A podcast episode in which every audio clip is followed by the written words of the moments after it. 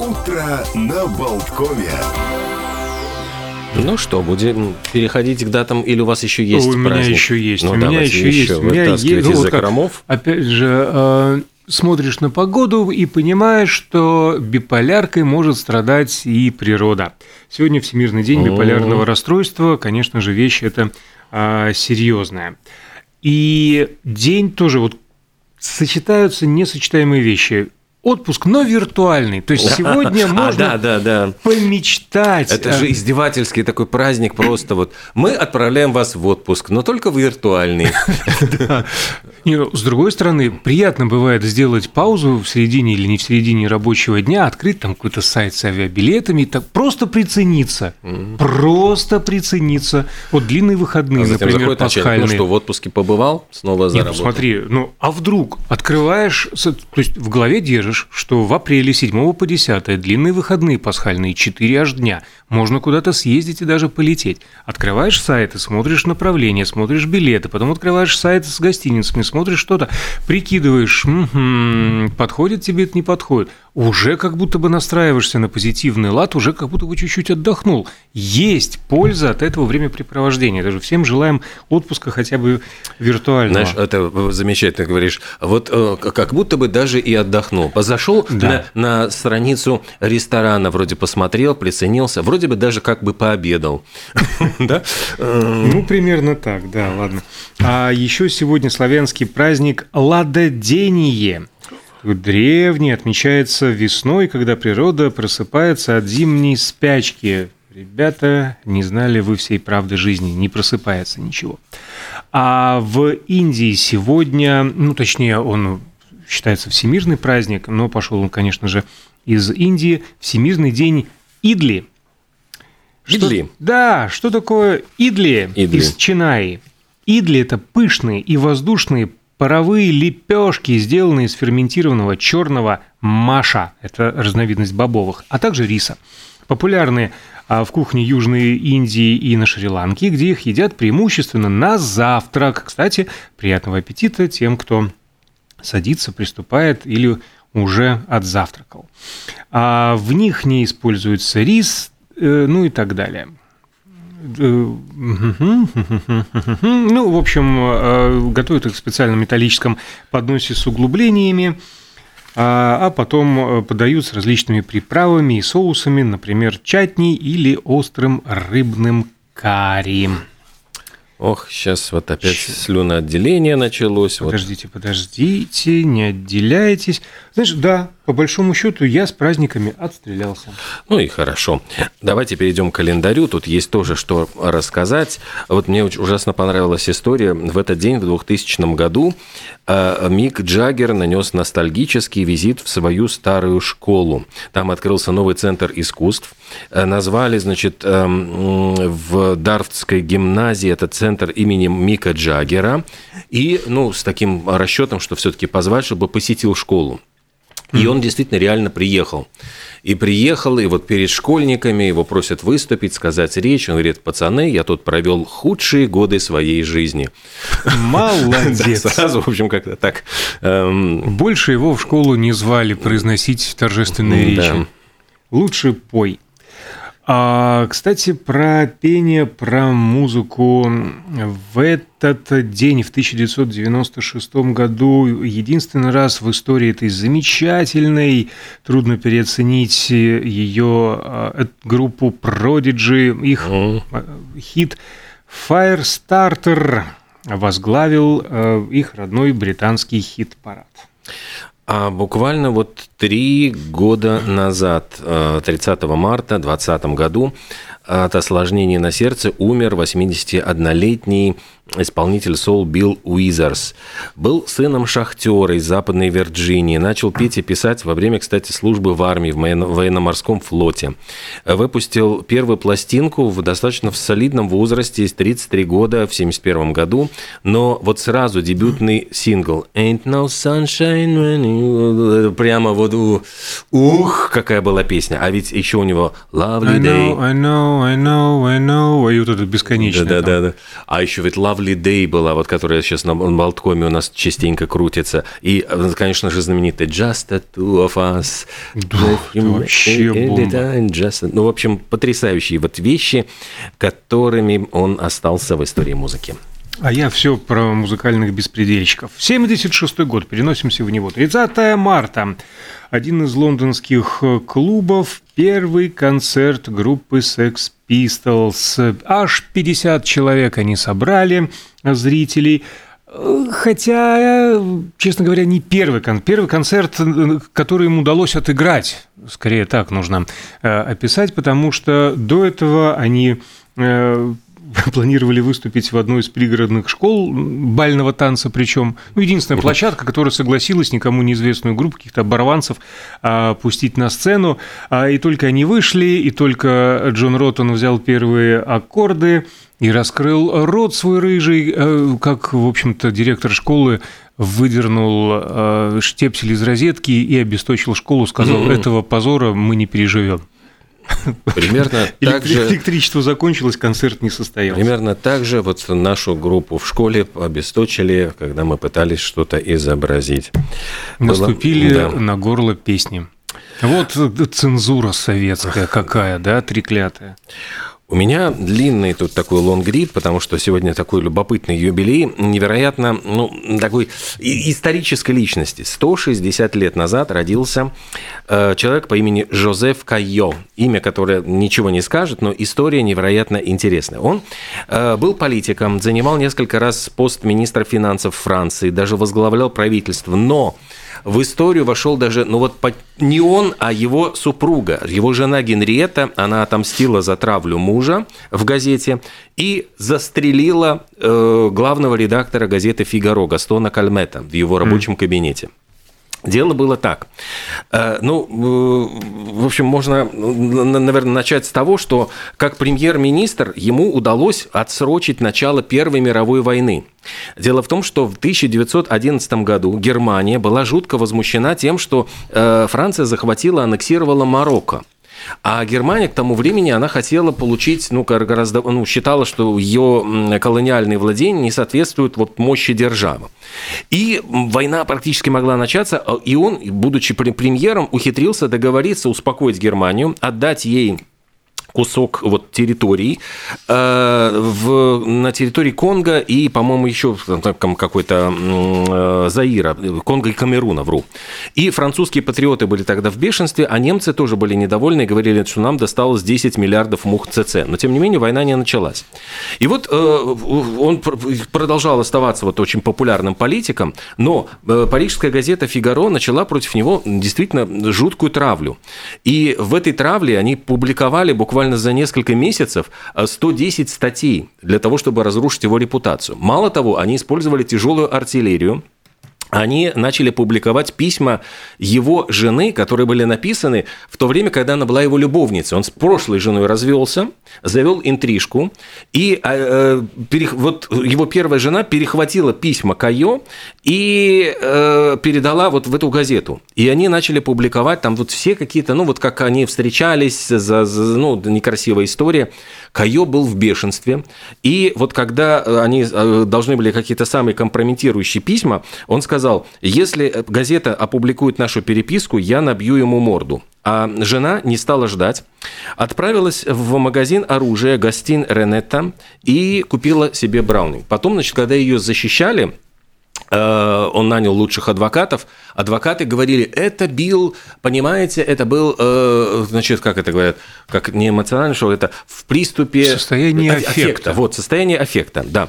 А, Ну, смотрите сами, какое состояние аффекта. Хладнокровно приехала в э, оружейный магазин, э, присматривала долго оружие, такое, чтобы можно было спрятать, чтобы, значит, смертоносное, но небольшое. Посоветовали Браунинг. Спустилась вниз в тир, пристрелялась, отстреляла там, значит, быстренько научилась. Научилась стрелять, после чего купила еще, затоварилась патронами, села в экипаж, дослала, значит, патроны в патродник, поставила Браунинг на предохранитель, заехала еще в банк, чтобы забрать кое-какие бумаги, потом приехала в элегантном туалете и меховом манто в редакцию газеты «Фигаро», попросила аудиенции, час ждала, пока закончилась там какая-то планерка, то есть это вот все, ну, говорит о состоянии аффекта, то есть, ну, а после чего, когда появился Кальмет э, и поинтересовался целью вашего ну, визита, она вытащила Браунинг и разрядила все шесть пуль в этого Кальмета. Причем Первые две он еще успел э, увернуться, а потом она просто сменила прицел. Я понимаю, ну, сначала целилась в грудь, а потом просто ему четыре пули в живот. Но на следующий день он скончался просто от этих ранений. Э, в общем, конечно, здесь эффекта такого, ну, как бы, аффекта, эффекта вряд ли было, но это была такая сенсация. То есть, когда ее судили, там э, все газеты писали об этом. Ленин писал Арманд. Ну и какое впечатление произвела на тебя мадам Кайо? И, признаться, не могу отделаться от чувства некоторой симпатии. Я-то думал, в этой среде одна продажность, трусость и подлость. А тут бой-баба дала решительный лекон. Понимаю, там урок, да? И э, защищал эту Генриету знаменитый адвокат Фернан Лаб, э, Лабори, который защищал Эмиля Золя в процессе Дрейфуса, там участвовал. Я обвиняю. И закончилось тем, что присяжные сказали невиновна. Ее оправдали, да. Ее оправдали. И как бы это такой был, ну, во многом был шок, потому что правые, которые, в общем, были просто в, в ярости, они в газете, по-моему, Фигаро написала, вот что значит, там, значит, прогнила система правосудия там, и так далее. Но в результате, конечно, карьера Кайо была порушена, ему пришлось уехать с женой за границу после всех этих скандалов.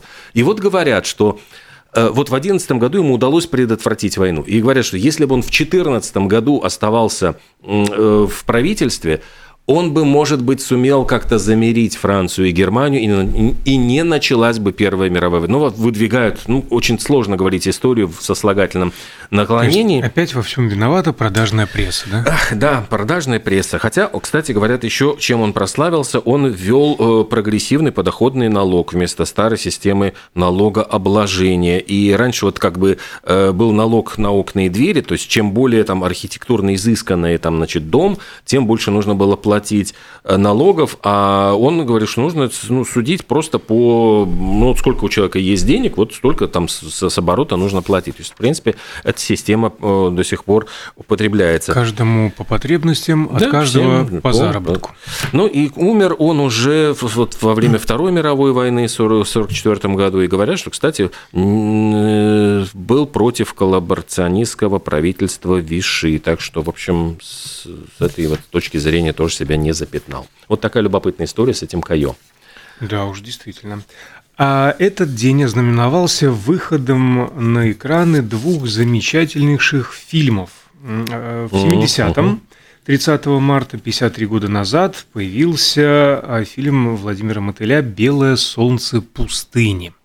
А вот у меня два других фильма. Ну, будем рассказывать? Ну, давайте. Ну, быстро я... пробежимся, да? да? давайте, я, я подхвачу а, этим, Понятно, что памяти. с этим фильмом э, связано много что, и космонавты его перед полетом смотрят, и, и так далее, об этом мы не будем говорить. А вот что интересно, откуда взялось выражение «дать добро», таможня дает добро. А в дореволюционной азбуке буква «Д» называлась «добро», и флаг, соответствующий этой букве в своде сигнала военно-морского флота, имеет значение «да, согласен, разрешаю». Собственно, это и стало причиной возникновения а, выражения «дать добро» и производное от него выражение, уже прозвучавшее «таможня дает добро». Кстати, про э, Верещагина, вот этого таможенника – а, ну, во-первых, э, в отличие от многих коллег по площадке, он играл э, с окровавленным лицом, и грим ему не, не потребовался, потому что незадолго до съемок э, конкретно этой сцены Павел Успекаев, исполнитель роли Верещагина, подрался в пивной с местными жителями и явился на площадку с ножевым ранением лица. А еще ведь он играл практически без ног, то есть там у него была да. очень, очень тяжелая была ситуация, там чуть ли не ампутировали ему ступни. Ну, потом и ампутировали. Да. Потом ампутировали, да, потом ну, но у него была очень тяжелая вот ситуация, но вот он мужественно очень, конечно, доиграл все. до конца. Да, честь и хвала, конечно же. А о том, какие бывают совпадения в жизни. А, опять же, его э, герой Павел Верещагин в конце фильма ведет баркас, который взрывается. А никаких сведений о том, э, получил ли таможенник э, фамилию от сценаристов специально или совпадение не имеется, но художник-баталист Василий Верещагин в поисках сюжетов для новых картин как-то отправился на русско-японскую войну и погиб, находясь на подорвавшемся на японской мини-броненосце Петропавловск. Ну, тот Верещагин и mm. этот Верещагин. А ну, для Ласпукаева это была последняя киноработа. А, он скончался во время съемок следующей своей картины. И а, каждый день э, в годовщину его смерти, 25 октября, питерские таможенники встречаются на его могиле на северном кладбище города и, в общем-то, почитают как свой профессиональный праздник. Вот. Картина ведь сначала называлась там «Спасите гарем», там, в общем, была история, что ее долго не выпускали, Брежнев посмотрел, вот опять-таки, вот сколько там фильмов возили Брежневу, показывали, и в результате они выходили на экраны. Но благодаря Брежневу, по большому счету, вообще э, закончили, потому что Отснятый материал вызывал гнев у аппаратчиков и руководства студии, которая снимал, и фильм положили на полку, даже не дав закончить. Но а, сыграли два фактора. Брежнев, который очень любил вестерны, а это такой Истерн, хорошо, ну, примерно плюс-минус то же самое. И очень интересовался судьбой, ну, когда же ему уже покажут.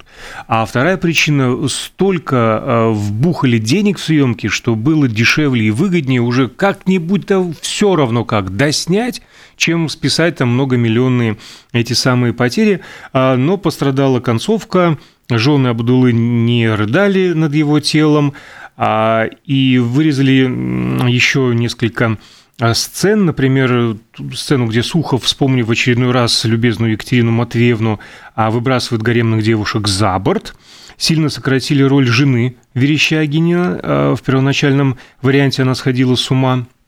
Ну и так далее. А, в том числе вырезали эротическую сцену с участием Абдулы и одной из жен. Еще, по-моему, текст писем, которые вот Закадырова читают, их уже писал Марк Захаров. Это вот была его э, такая литературная работа. Кстати, э, среди девяти жен Абдулы только три были актрисами. Угу. Остальных сыграли филолог, баскетболистка, продавец, искусствовед, инженер а, и девушка легкого поведения. Э, второй фильм у вас какой-то еще был? Ты меня потому что... Кинзадза. А, у в 87-м. В 87-м Кинзадза, а в 92-м, 31 год назад, «Молчание ягнят». Да.